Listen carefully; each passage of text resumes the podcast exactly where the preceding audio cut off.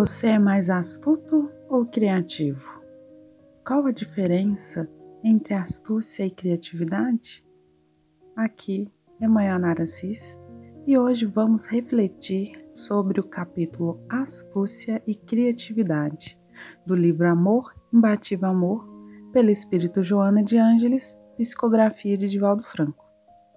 A benfeitora inicia o capítulo falando sobre o instinto, que por não possuir a faculdade de pensar, adquire e exterioriza a astúcia, que é um mecanismo através do qual consegue o que persegue.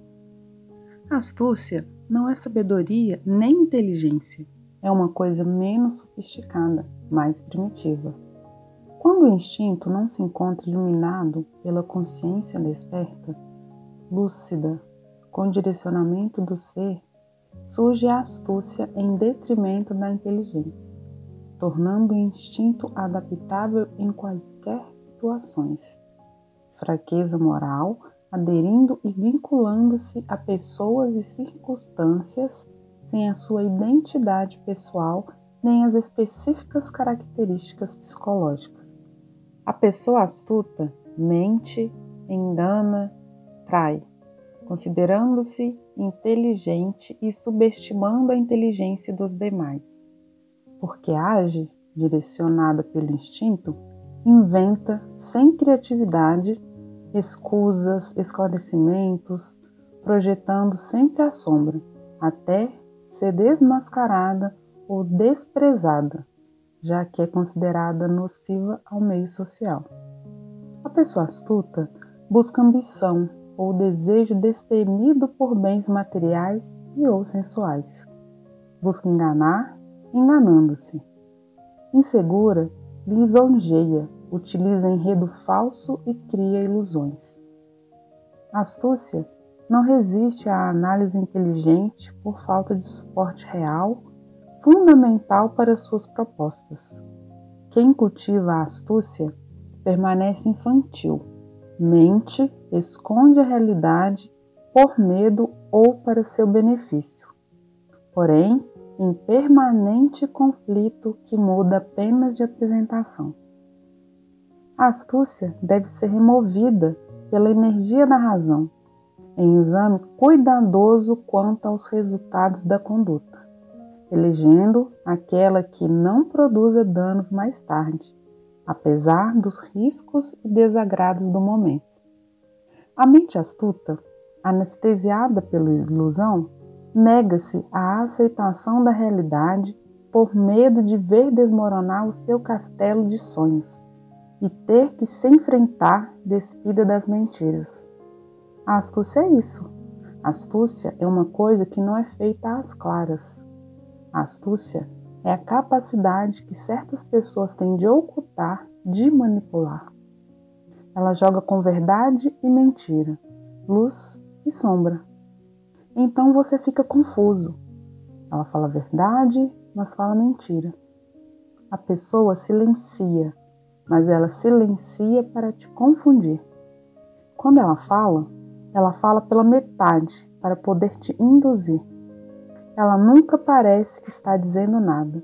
Ela nunca se compromete. Ela apenas problematiza. Essa é a astúcia. Marca da fascinação, da obsessão, do mal, da influência espiritual inferior. Toda influência espiritual inferior joga com esse ardil. Você não consegue identificar o que a pessoa quer, o que ela está dizendo, qual é o interesse dela. Porque nada é claro, tudo fica oculto, tudo fica nublado. Ah, mas você disse isso. Eu? Em nenhum momento eu disse isso. Manipulação é a marca da pessoa astuta.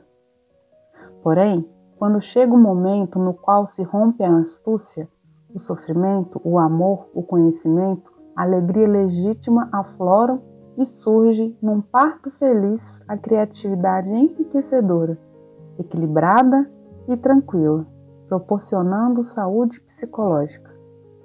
A criatividade se deriva da faculdade de pensar, que se renova sem cessar. Naturalmente, a pessoa criativa é capaz de reinventar-se, de sair da rotina, de buscar novos desafios e entregar-se a contínuos anseios por evolução. Embora no campo imaginário, a criatividade inspira a busca do real, conduzindo o ser psicológico à aquisição de recursos que o auxiliam no desenvolvimento das potencialidades nele jacentes. A criatividade, quando bem direcionada, supera a fantasia, penetrando na essência das coisas e ocorrências com que compõe novos cenários e estabelece produtivos objetivos. A pessoa criativa sai das situações menos felizes sem amarguras ou sequelas dos insucessos e desgostos experimentados, convertendo-os em lições de vida mediante as quais progride em tranquilidade. Somente a criatividade pode manter as pessoas que experimentam superlativas dores e dolorosos abandonos, perseguições e impiedades, quando despidas de tudo, posses, famílias, amigos, títulos, não são despojadas de si mesmo, reconstruindo a autoconfiança e projetando-se no futuro. A pessoa criativa, quando sofre o presente, recupera mentalmente o passado, revivendo-o, recompondo as cenas e programando o futuro. Se por acaso o seu foi um passado menos feliz, repara-o, examina-o e tenta descobrir os pontos vulneráveis do comportamento que lhe ofereceram as consequências perturbadoras. A pessoa criativa, ao traçar o futuro, reforça a coragem e a vigilância, trabalhando-se para os enfrentamentos, sempre de maneira nobre, a fim de não perder o respeito nem a dignidade para consigo mesmo.